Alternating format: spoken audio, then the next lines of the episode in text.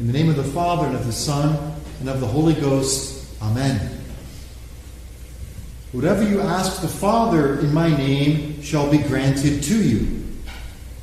These are the last words of the gospel we just heard. But the question is asked if our Lord has said this, then why does it seem that sometimes our prayers are not answered?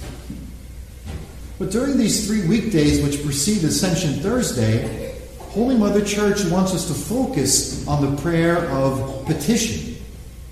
And these three days are traditionally called rogation days. Rogation days from the Latin word rogare, which means to ask. Yesterday, as we began reflecting on why our prayers sometimes seem to go unanswered, we said that God may not be able to grant us our requests because of sinful habits, because of our lack of gratitude for past blessings, or because we selfishly don't give God the adoration and praise which are rightly due to Him. So, to prepare ourselves to receive future blessings, we are asking of God. We said yesterday that we must practice penance and go to confession. We must thank God more often and specifically for past graces. And we must spend more time in adoration of God at Mass and in prayer if we want our prayers of petition to be answered. And today we will see how our prayers might not be answered because we might not be praying in the way and manner that we should. So let's look at ourselves. How are we praying? How are we asking God for the favors that we desire? Well, perhaps our prayer lacks humility. Are we insisting too much on having things our own way instead of accepting what God our Father chooses for us? Are we being like a child who insists on having his candy bar and ice cream when his father gives him vegetables which will help him to grow? God our Father knows what is better for us than we do for ourselves. And once we have the faith and the humility to accept that God knows better, then we will be at peace no matter what happens to us. Haven't we often become frustrated with our own children when they act contrary to what we adults know is good for them? So let us not then be stubborn with God our Father. It takes humility to let go of our own opinions about what we think God should do for us. But there is nothing which pleases God more than praying with humility, saying, Thy will be done. Fiat voluntas tua. This was the prayer of our Lord Himself in the garden Father, thy will, not mine, be done. And if we say that prayer as our Lord taught us, then indeed whatever we ask the Father in His name will be granted to us. After humility, our prayer must also be accompanied by charity. If we want God to be generous with us, then we too have to be generous with God. And let's face it, too often we are stingy with God. Oh, I happen to already say my rosary today, so I don't have to say it again, even though someone else is inviting me to do so. I've done it already, so I'm in the clear. How often we're a little bit stingy with God. We are reluctant to give Him just a little bit more than normal. And that is a big reason why we don't often receive the great graces that we ask for. We are not generous with God enough. And God will not listen to half hearted prayers. We must be generous in giving time to prayer, generous in giving that little extra without having to, and generous also in the practice of charity with others.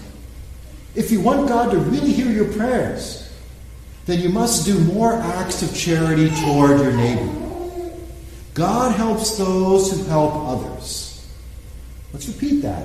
God helps those who help others. If you don't do enough acts of charity for other people, if you are not outgoing, then don't dare expect that God is going to do more things for you if you don't want to lift a finger to help others. So pray for the intentions of others not just for your own intentions. This praying for the intentions of others will open up the heart of Jesus to you. Let's also be generous with almsgiving according to our means. God will not allow himself to be surpassed in generosity. Saints Philip and James, the apostles whose feast we celebrate today, they gave up everything family, career, independence. And indeed, they even gave up their very lives as martyrs for Christ. So, what are we prepared to give up for Christ? What are we prepared to give Him generously in return for all that He has so generously given to us? May God's grace help us to be most generous when it's difficult. Ask for the help you need to be generous, and God's grace will help you to give more than you ever have before, if you ask Him. Fasting.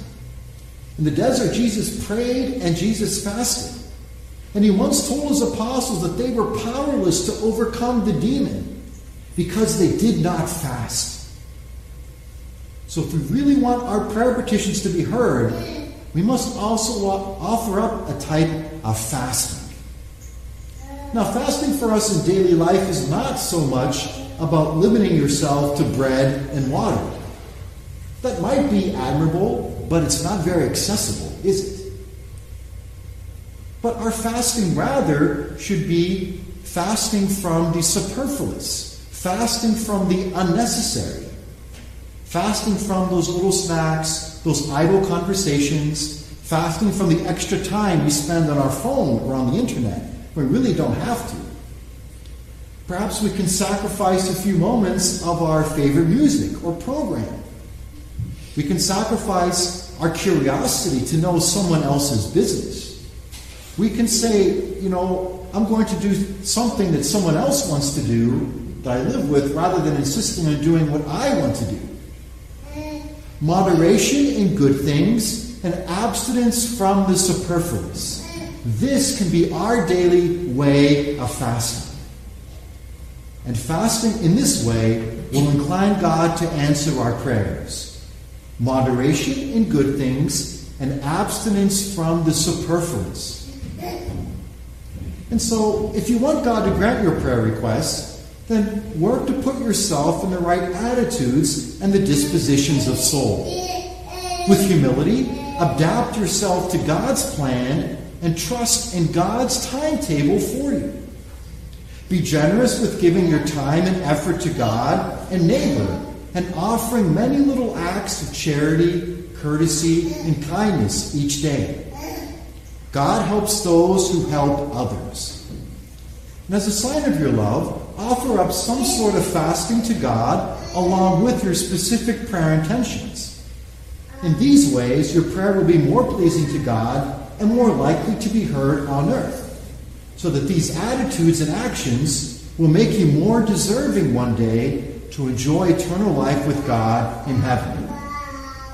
But what happens if we do all of these things we spoke about today and yesterday, and still our prayer is not being heard?